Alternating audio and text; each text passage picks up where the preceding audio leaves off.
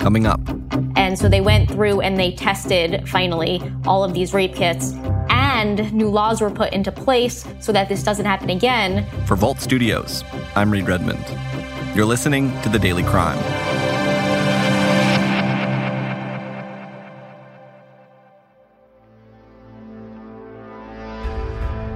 In late 2006 and early 2007, two women in Cleveland, Ohio, were raped under similar circumstances, just three months apart from each other.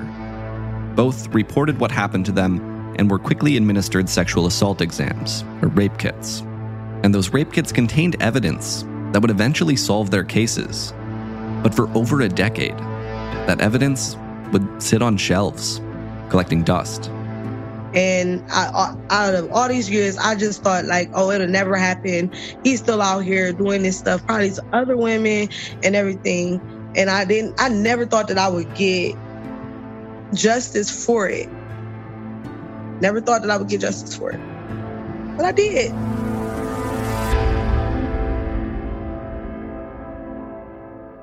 Rachel Polansky joins us from Cleveland, Ohio, where she's an investigative reporter with WKYC Studios. Rachel, let's work our way up to the recent news in this case, starting with the stories of these two survivors of sexual assault that have spoken with WKYC whose names I should mention have been withheld from the coverage. But take us back to late 2006, early 2007. What did they share with you about what happened and what the initial investigation into these assaults looked like? Hey, Reed, thanks so much for having me. I'm so glad you're doing this story because talking about rape and rape kits is so important and it is not talked about enough. Um, so let's start with uh, Jane Doe, number one. Um, that was back on a cold winter day in December uh, 2006. Um, this young woman, she was just about 18 at the time, noticed that a man was walking toward her on the sidewalk. She was on the east side of Cleveland. Um, as he got closer to her, she tells me he pulled out a gun. And he said, like, basically, give me what you got. I didn't have anything. I didn't have any um, change, any dollars or anything on me, no jewelry.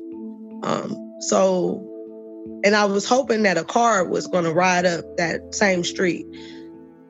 And I would have to think quick, but it, it was never a car that rode up or rode past at that time. She uh, was really scared. She didn't know what to do. Um, he told her that if she made any sounds, that you know uh, he would kidnap her or hurt her. Um, so he led her to a nearby abandoned building, and uh, there she tells me he took her inside and he raped her. And my my life did flash. I thought I was going to die that day. I did. He kept telling me that um, he would kill me, and I was hit. And when we after he left out of there, I was actually scared to come out of the building because of what he said to me about how he would have people come and get me or um, he would blow my head off if I came out. So I was really, really scared. She left and she uh, called the police, went to the hospital, had a rape kit done, gave her statements, gave her police report, and that was it. Jane Doe number two, three months after that first attack, she had a strikingly similar encounter. She was at a bus stop uh, this woman was 23 years old. She had her five month old baby with her at the bus stop. Um, a man came over to her. He too said that he had a gun and he told her to come with him and said that if she did cooperate, he would hurt her. He would hurt her child. So she too um, went with him, did whatever he said. Um, he took her to a abandoned, vacant area by uh, nearby train tracks and there he sexually assaulted and raped her multiple times. So again, really, really horrifying stuff here. Uh, sh- she also she called her uh, stepmother afterwards, and her stepmother said, "Go to the hospital, report this." She did. She also had a rape kit done, um, and same story as as the other woman. Didn't hear anything about it until a few weeks ago when we finally got a got a break in this case. And so let's talk about why it's so important for a rape kit to be administered right away. And, and you'll hear the term rape kit or sexual assault exam. Those terms are used pretty interchangeably. But as I understand it, it's really important to administer those exams right after the crime occurs to preserve any physical evidence. And oftentimes that might be DNA evidence of, of the attacker. Right, exactly. It's so important to do this right after it happens. Um, you don't want to shower or, or anything like that.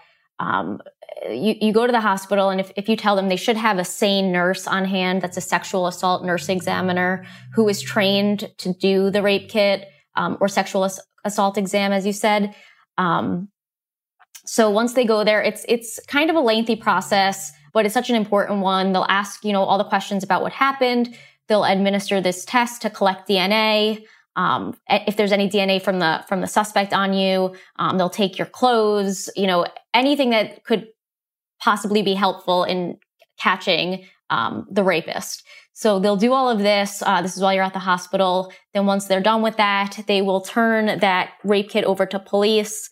And then police are supposed to send that rape kit to the crime lab where they can run it um, for DNA and, and, look for matches uh, within the database to see if there's any links to, you know, uh, somebody who's been arrested before that has their DNA in that in that database.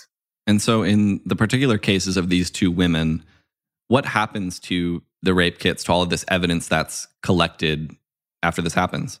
So, this is so heartbreaking. Um, they got sent to police, and there they sat on shelves, untested, collecting dust for years, didn't get tested. And so, is it fair to say then that these two women, these two survivors of assault, they had to live with the weight of their cases being unsolved for years simply because those those kids just went untested? Yes, that is safe to say, and that has sadly happened to so many people um, over these last 20, 30 years because of the backlog.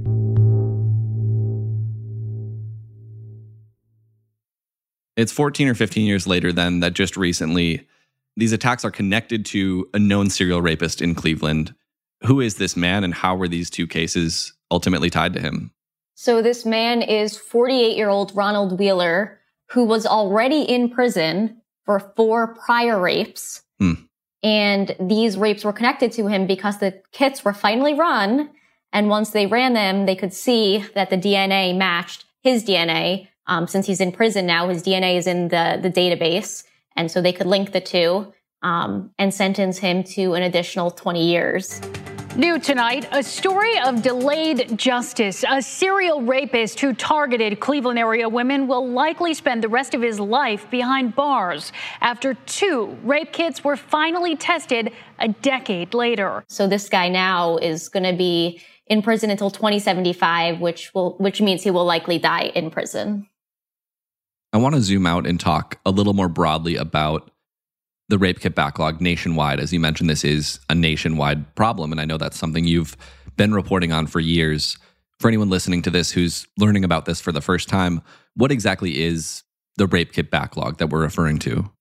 Okay, so the rape kit backlog, and it's important to note that it's gotten a lot better, and most states have since cleared their backlogs. Uh, this has been an issue that we've been reporting on for years and years. And I believe the first reports of rape kit backlog started in like 2010. Um, so in a nutshell, what happened was so many victims would, or I, would rather call them survivors, so many survivors would undergo a rape kit. Uh, that rape kit would get turned over to police and there it would sit on a shelf untested, collecting dust for years on end. So finally, um, through a lot of reporting um, and through a lot of victims advocates and rape crisis centers, there was uh, an ongoing effort to try and get these kits tested. That's where governors from all different states said uh, to police that they have to start testing these rape kits. Um, we all did coverage. I did a number of stories while I was in Florida, did a number of stories here in Ohio.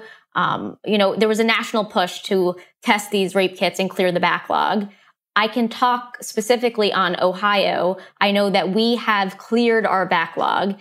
And what they did was they took all the rape kits from 1993 to, I believe it was 2011 or 2013. Um, they wanted to do it within the 25 year statute of limitations so that they can uh, convict these rapists.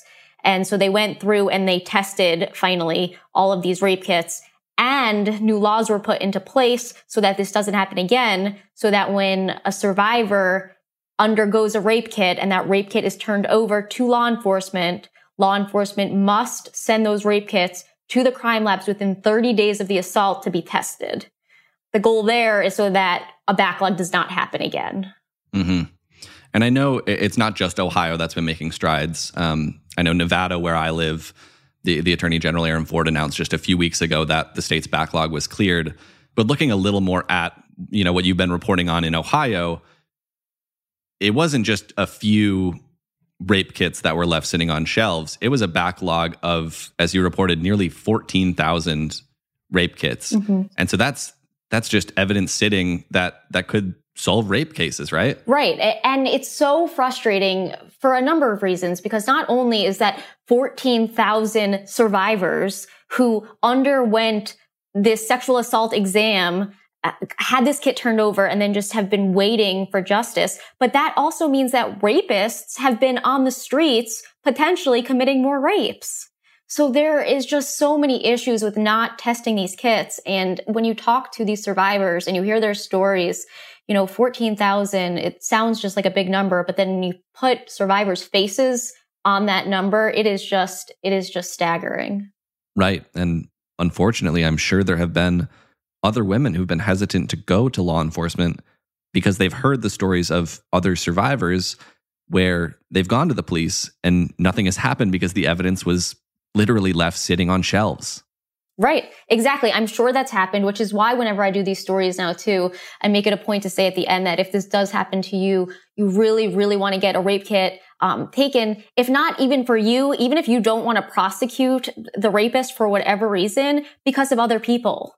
Um, you know, by by by by getting this done and getting that DNA into that database, that can help catch this potential rapist down the line. Or if he rapes someone else, it can help catch him. So there's just so many reasons why why you should do this and and why it's so helpful for for survivors to to undergo this exam. So thankfully some states are announcing that they've cleared their backlog. Some states are, you know, making strides towards doing that. What can you tell me about how this problem got so big in the first place? Why so many of these rape kits were left sitting on shelves?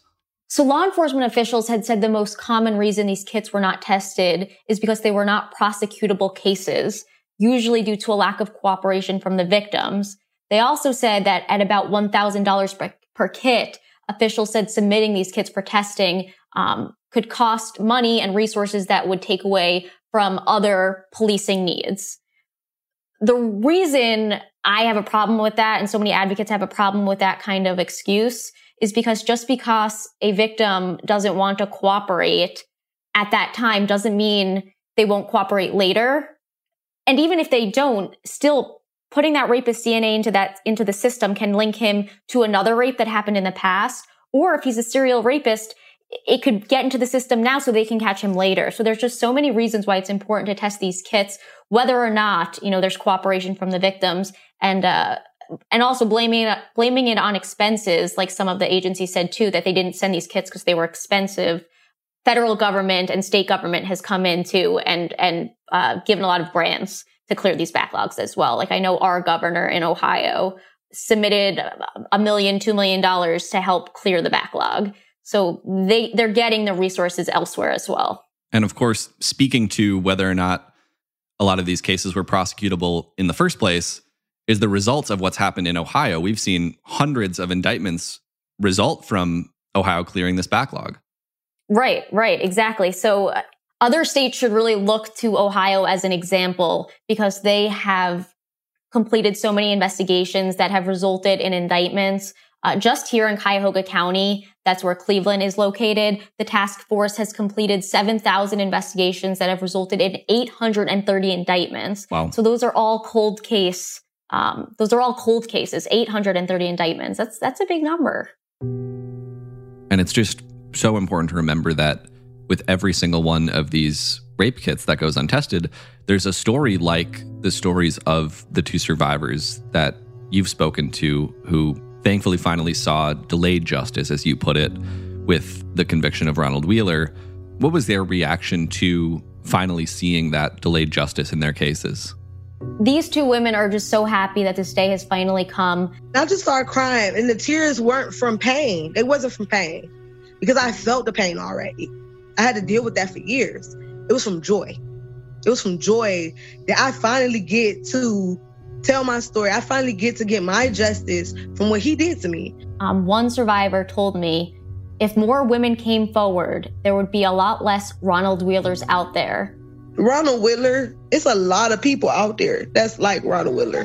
It's a lot of Ronald Willers out there, a whole lot of them. But it's one less Ronald Wheeler out there today because women came forward.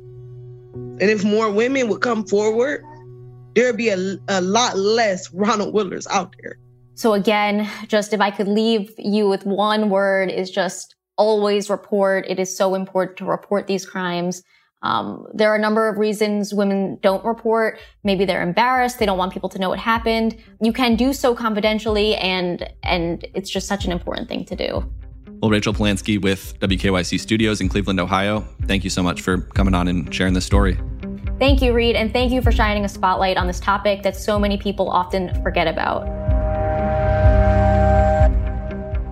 Thank you, as always, for joining us for this episode of The Daily Crime. We have a new episode for you every day, Monday through Friday, so make sure you're subscribed to The Daily Crime wherever you are listening right now.